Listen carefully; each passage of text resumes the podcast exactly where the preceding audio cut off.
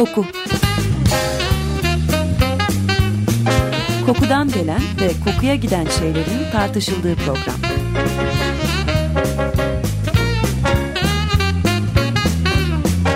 Hazırlayan ve sunan Vedat Ozan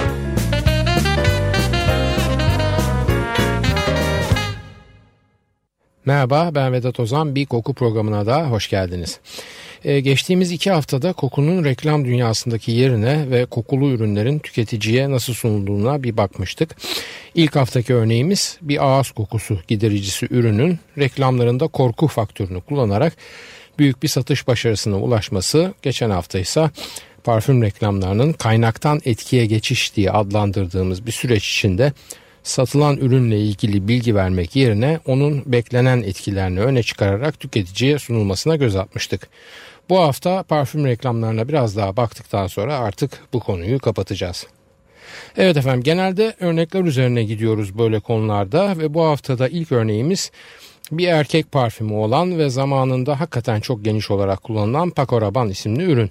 Yaşı müsait olan dinleyicilerimiz hatırlayacaklardır. Old Spice veya Brut veya Tabak Orijinal gibi daha tıraş losyonu havasındaki ürünlerden tıraşla ilgisi olmayan erkek parfümlerine geçiş 70'lerden itibaren bu Paco Rabanne veya Azaro veya Dracar Noir gibi erkek parfümleriyle olmuştur.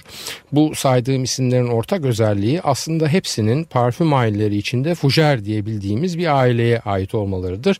Ve zaten Fougère ailesi parfümleri genelde ve büyük çoğunlukla erkek parfümleridir.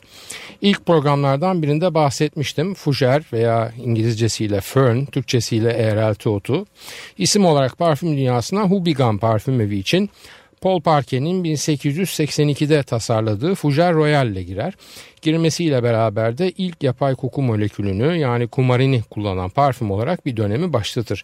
Ondan önce sadece doğal koku molekülleri kullanılırken Fougère Royal ile beraber yapay olarak elde edilen koku molekülleri de parfüm dünyasıyla tanışır ve gerek kullanım kolaylığı gerekse ekonomik olmaları nedeniyle de giderek doğal olanın yerini alırlar ve bu anlamda modern parfümün doğuşunu sağlarlar. Her ne kadar modern parfümlerin anası olarak Guerlain'ın ikisi bilinse de aslında belki de bugün artık satışta olmaması nedeniyle Fougère Royal nedense atlanır ve unutulur. Kendine has belirli ve kuvvetli bir kokusu olmayan bu bitkinin ismini kullanarak onun kokusundan ki neredeyse kokusuzdur. E, onun kokusundan bağımsız bir fantazi koku olarak vücut bulan Fougère koru genelde aromatik notalarla beraber beslenerek kullanılır. Yani çiçek değil de bitkilerin desteğini alır daha çok Fougère parfümler. Hepsinin ortak özelliği tatlı acı bir kokuları olmasıdır ki bunun tatlı yüzünde kumarine borçludurlar. Biz bugün parfüm reklamlarında veya advertoryallerinde kumarin ismini görmesek de kumarinin esas olarak içinden çıkarıldığı tonka fasulyesini çokça görebiliyoruz. Parfüm tanıtımlarında bizde yaratılmak istenen etkiye bağlı olarak içerik maddeleri de seçilerek verilirler. Yani bir parfümün formülü diyelim ki eğri ayrı kalemden oluşuyorsa biz sadece bunların bir kısmını 5-10 tanesini en romantik olanlarını okuyabiliriz tanıtım metinlerinde. Bu bağlamda kumarın değil tonka fasulyesi olarak yazılması bizde doğal ve gizemli bir bitkiye referans yaptığı için seçilen ve sunulan içerik maddesi ismi olarak tonka fasulyesini görürüz veya gördürülürüz. Aynı şekilde bu tip tanıtım metinlerinde bize Yasemin olarak sunulan da Yasemin değil onun karakteristik kokusunu veren indol veya benzil asetat, benzil alkol veya benzil benzoat bunlardan birkaçının bir arada kullanımıdır. Yani bir tanıtım metninde size gecelerin kraliçesi, nefis ve eşsiz Yaseminlerin gizemli ve erotik kokusu deniyorsa siz bunu benzil asetatı basmışlar için abi diye anlamak durumundasınız. Veya size gül ağacı denilmişse bilin ki o aslında linalol veya ne bileyim etil linaloldür. Grapefruit denilmişse metil pampermus veya dimetil oktan kanondur. Sadece o doğalların böyle ayrıştırılmış izolatlarında değil doğal malzemenin kendisinin sunumunda da böyle seçici davranılır ve bunun tek sebebi bizlerin algısında yaratılmak istenen büyülü atmosferle ilgilidir.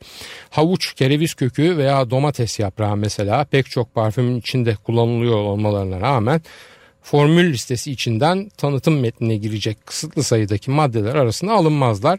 Yerlerine daha çok çiçekler yani gül, yasemin, iris veya ne bileyim mesela sümbül falan girer. Neden? Çünkü süreç içinde algımızın vardığı yerde Gül kerevizden, Yasemin havuçtan, sümbül de domatesten çok daha fazla romantiktir.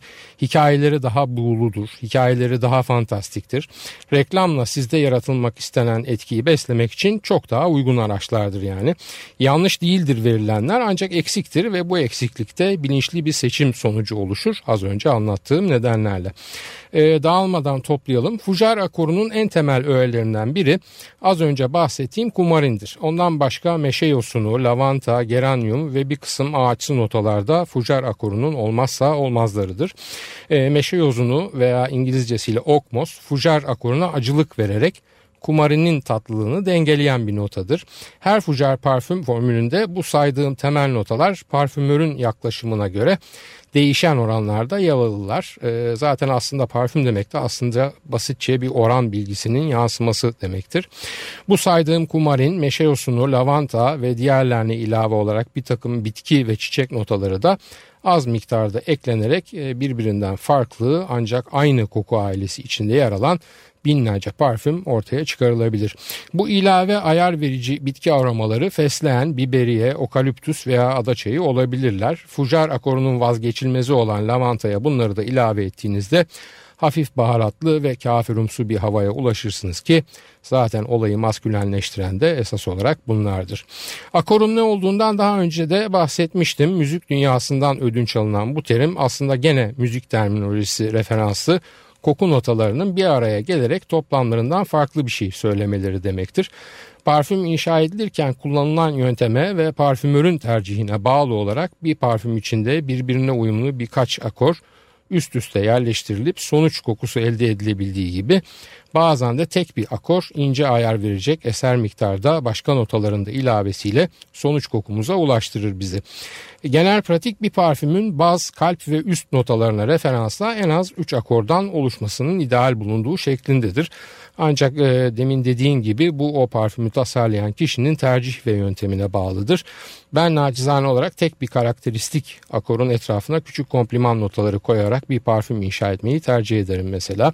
Kolay anlaşılabilmesi için bir de şöyle anlatayım. Bu söylediklerimi dinlerken hayalinizde bir üçgen veya piramit oluşturabilirseniz bu piramidin büyük taş bloklarını da akorlar olarak düşünebilirsiniz. Fujar akoru da böyle bir taş bloktur bu anlamda ve oldukça iri olduğu için o piramide bakarken bize kendini hemen fark ettirir. Gene daha önce bir programda bahsettiğim şifr akoru gibi parfüm dünyasının vazgeçilmez temel akorlarından biridir ve daha çok e, erkek parfümlerinde ifadesini bulur.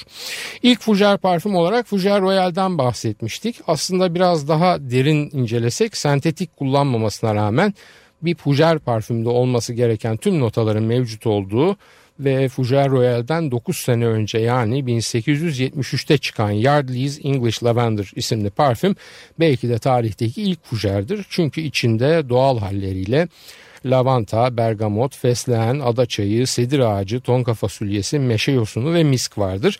Ancak dediğim gibi bu koku ailesi o dönemde henüz isimlendirilmemiş ve ayrı bir klasman haline gelmemiştir ve ilk yapay molekül kullanımı Fujar Royal'i bir kilometre taşı yapar ve ismine atfen de bu koku ailesi Fujar parfümler veya Fujel akorlu parfümler diye anılırlar.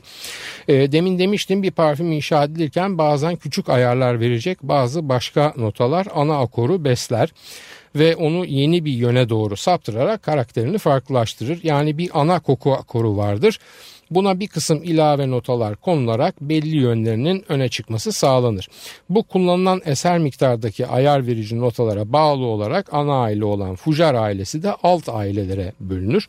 Ee, eğer bir fujer akorunun bitki baskın bir kokusu varsa aromatik fujer, baharat baskın ise spicy fujer veya baharatlı fujer veya başka alt aileler olarak amber fujer, fresh fujer, woody fujer, floral fujer gibi bir takım alt ailelere bölünerek çeşitlenirler. Bütün koku aileleri için böyle alt gruplar söz konusudur ve bu alt gruplara bölünme yani klasifikasyon, sınıflandırma öncelikle bir acemi parfümörün eğitimi sırasında çok önemli bir yer tutar onun kokuları ve koku ailelerine hafızasına kazımasına araç olurlar. Ayrıca bir parfüm siparişi verilirken ki bu bir işlevsel ürün parfümü olabilir çamaşır deterjanı gibi veya bir kişisel bakım ürünü parfümü olabilir yüz nemlendirici gibi veya bildiğimiz bir oda tuvalet olabilir. Parfüm siparişi verenle parfümü tasarlayacak olanı belli bir ortak dil üzerinde buluşturarak istenenin ne olduğunu biraz daha belirgin olarak ortaya çıkmasını sağlar. Bazı büyük koku devleri yani aroma kimyasalı üreticileri bu aileleri bir kitapçık olarak toplayarak her yıl yeni çıkan parfümleri de isim olarak bu klasmanların altında listeleyerek siparişi verecek pazarlamacı veya marka sahibinin konuya biraz daha hakim olarak ne istediğini parfümör dilinde anlatmasını sağlamaya çalışırlar. Bu tip klasman listesi broşürlerine genealogy veya kök listesi de denilir ve bunların en ünlüsü de Simrise isimli aroma kimyasal devinin her yıl yeniden elden geçirerek bastığı Fragrance Genealogies broşürleridir. Fine fragrances veya bizim genelde kullandığımız terimle parfümler için masculine ve feminine fragrances olarak iki ayrı edisyon olarak çıkarlar. Bu tip bir genealogy'yi eline alan bir müşteri diyelim ki mesela Versace olsun mesela bir parfüm çıkarmaya karar verdiğinde ve piyasa araştırmasını yapıp ne tür bir koku istediğine kafasında yer netleştirdiğinde kokuyu yaptıracağı fabrikaya giderek ben bir erkek kokusu istiyorum dese bu çok bir genel tanım olacağından elindeki genealojiyi açar ve ben bir erkek parfümü istiyorum ama spicy fougere tarzında bir şey olsun der ve o fabrikanın parfümörünün odaklanacağı alan aşağı yukarı belli olur. Bu şekilde de yaratıcı burnun veya burunların önündeki hedef daraltılarak hem vakit hem de emek kaybının önüne geçilir hem de e, akım derken affedersiniz kakam olarak anlaşılması önlenir. Bu tip genealojiler sadece oda tuvaletler için değil her tür kokulu ürün grubu için ayrı ayrı basılırlar ve içinde ticari isimleriyle aileler ve alt ailelere ait markaların da örnekleri vardır. Altlarına ailelerin ve markaların sıralandığı ürün grupları başlıkları vücut jelleri, şampuanlar, erkek ve kadınlar için ayrı ayrı deodoranlar, güneş bakım ürünleri vesaire gibi sıralanırlar ve hepsi için ayrı ayrı kitapçıklar basılır. Başka bir açıdan baktığınızda bu biraz da siparişi veren müşterinin vicdanını rahatlatan bir olgudur. Çünkü o da artık e, gidip bana bir Werner kokusu yapın demek yerine görece daha bilimsel bir yaklaşımda bulunarak Werner'in jenerik kokusunun aile veya alt ailesinin ismini telaffuz edecektir ve taklitçilik gibi bir vicdan yükünden kurtulacaktır. Efendim reklamları anlatacaktık. Gene darmadağın olup nerelere girdik konu olarak. İsterseniz bir müzik arası verelim ve toparlanıp ana konumuza geri dönelim. The Who söylüyor Behind Blue Eyes. No one knows what it's like to be the bad man, to be the sad man behind blue eyes. No one knows what it's like to be hated, to be faded, to telling only lies. But my dreams,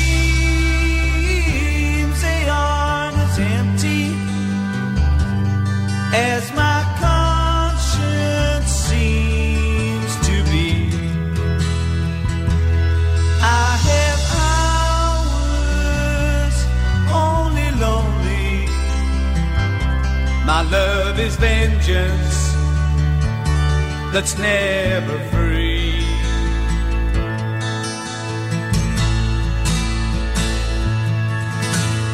No one knows what it's like feel these feelings like I do. And I blame you. No one bites back as hard on their anger. None of my pain and woe can show through.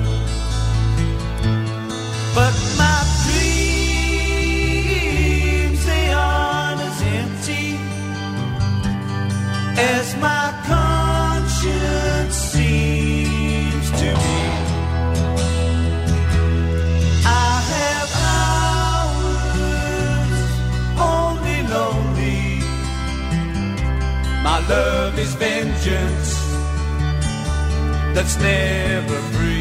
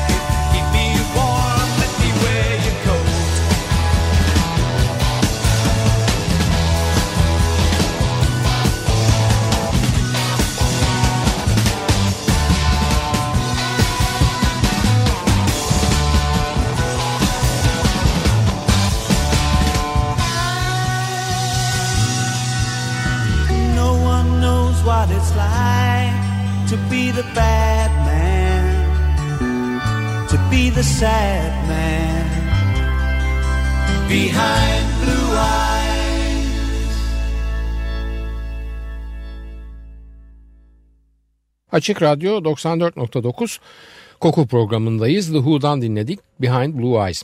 Ee, biraz önce Fujer parfüm ailesi falan demiştik ve dağılmıştı. Ana konumuza parfüm reklamlarına dönüyoruz. Örnek reklam olarak inceleyeceğimiz ürün 1973'te piyasaya çıkan Paco Rabanne isimli erkek parfümü.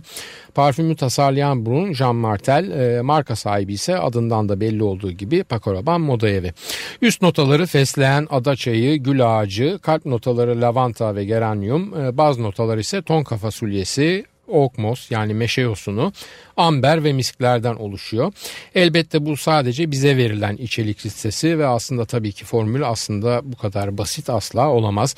Ayrıca burada sayılan doğal malzeme isimlerini de yapay moleküller olarak kafanızda yeniden canlandırmanız gerekiyor. Neyse gene oraya dönmeyelim biz. İlk bölümde anlattıklarımızı düşünürsek tam anlamıyla bir aromatik fujer parfüm bu Paco Rabanne. Ama elbette reklamının bu içerik maddeleri veya kokunun kendisiyle ilgili direkt hiçbir ilgisi yok. Böyle bir ilgi kurmak için niyeti de yok. Çünkü bu üründe reklamcıya gereken ürüne ait bilgiyi vermek değil, bilakis üründen uzak onun beklenen etkisiyle bir kimlik yaratarak alıcıyı da bu kimlikle özdeşleştirmeye çalışmaktan ibaret. İki sayfalık bir dergi reklamı bu. Genç bir erkek iki kişilik bir yatakta yalnız uzanmış ve çarşaf beline kadar çekilmiş olarak telefonla konuşuyor. Ayak ucunda küçük dekoratif sandığın üzerinde kapağı açık bir şarap şişesi var. İki tane de boş kadeh eşlik ediyor bu şarap şişesine. Odada muhtelif yerlerde bu genç erkeğin bir sanatçı olduğuna dair ipuçları yerleştirilmiş. Üst üste yaslanmış tablolar, boya paleti, fırçalar ve bir sehpa e, üzerinde bize ters dönük olarak muhtemelen o aralar üzerinde çalışmakta olduğu tablonun kanvası duruyor sehpanın üzerinde.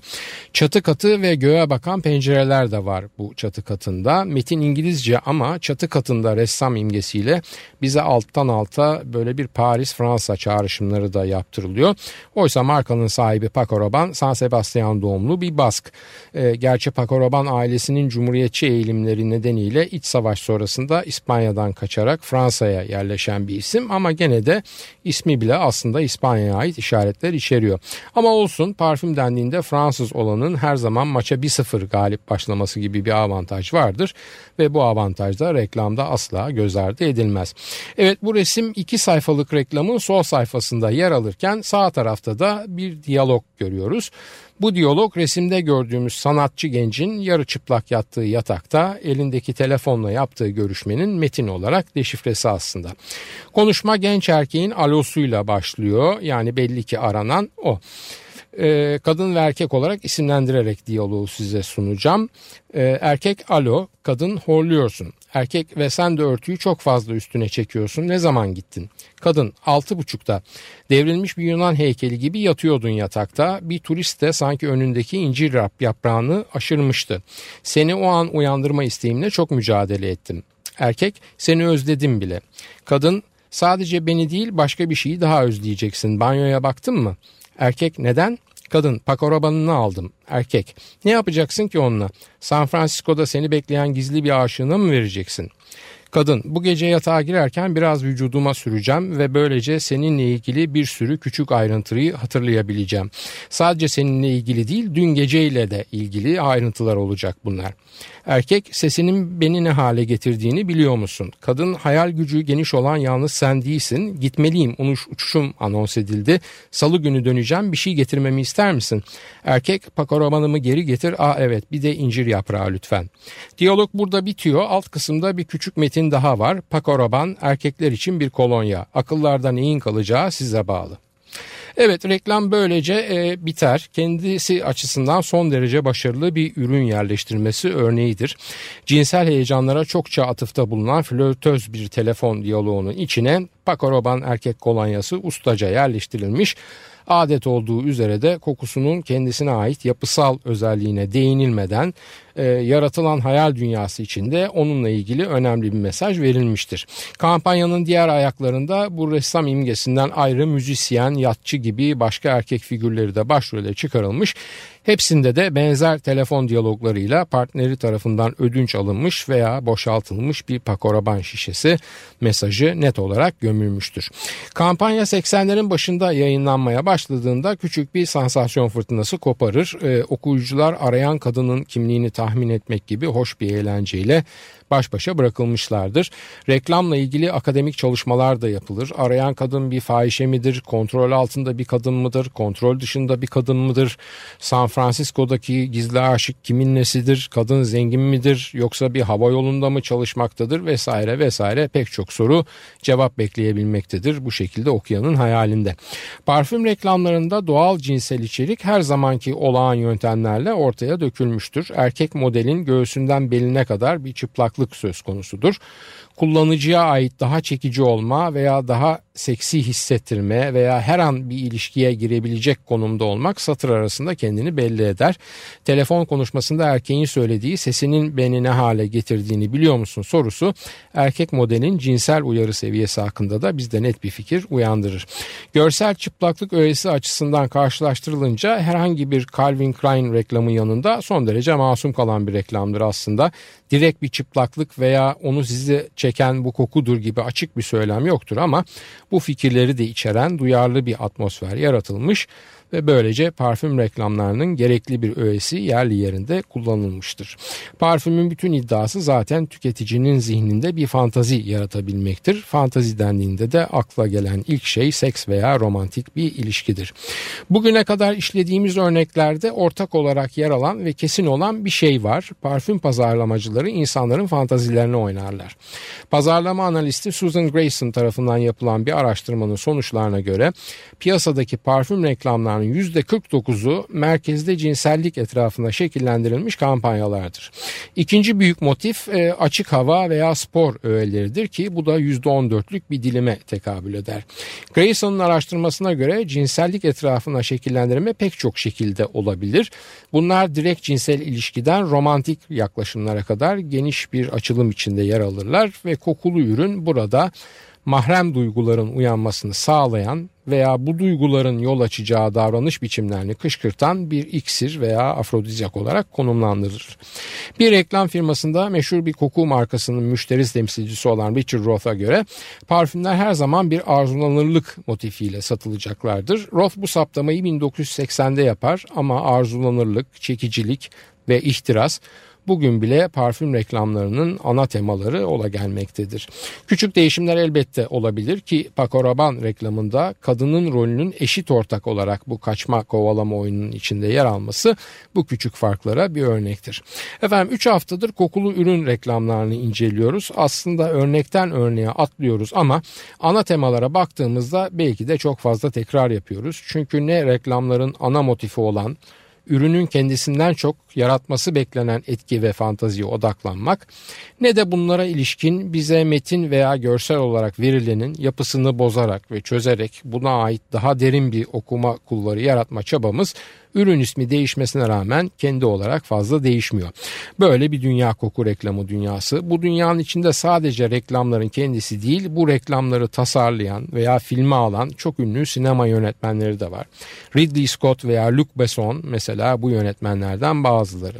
Ayrıca bazen reklama ürünün isim seçimiyle de başlanabiliyor bir adım geri gidilerek. Yani o meşhur pop ikonları veya celebrity isimleriyle satışa sürülen parfümler de var. O konuya da daha ileride başka bir programda değinmek üzere bugünkü süremizin ve yayınımızın sonuna geliyoruz. Haftaya bir başka kokuda buluşmak üzere soru, öneri ve eleştirileriniz için e-posta adresimiz kokuprogrami.yahoo.com Ben Vedat Ozan, radyonuz kokusuz kalmasın sevgilerimle.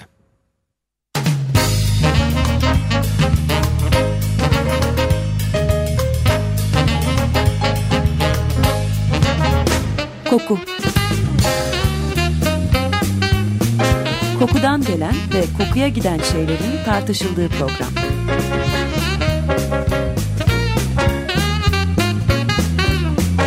Hazırlayan ve sunan Vedat Ozan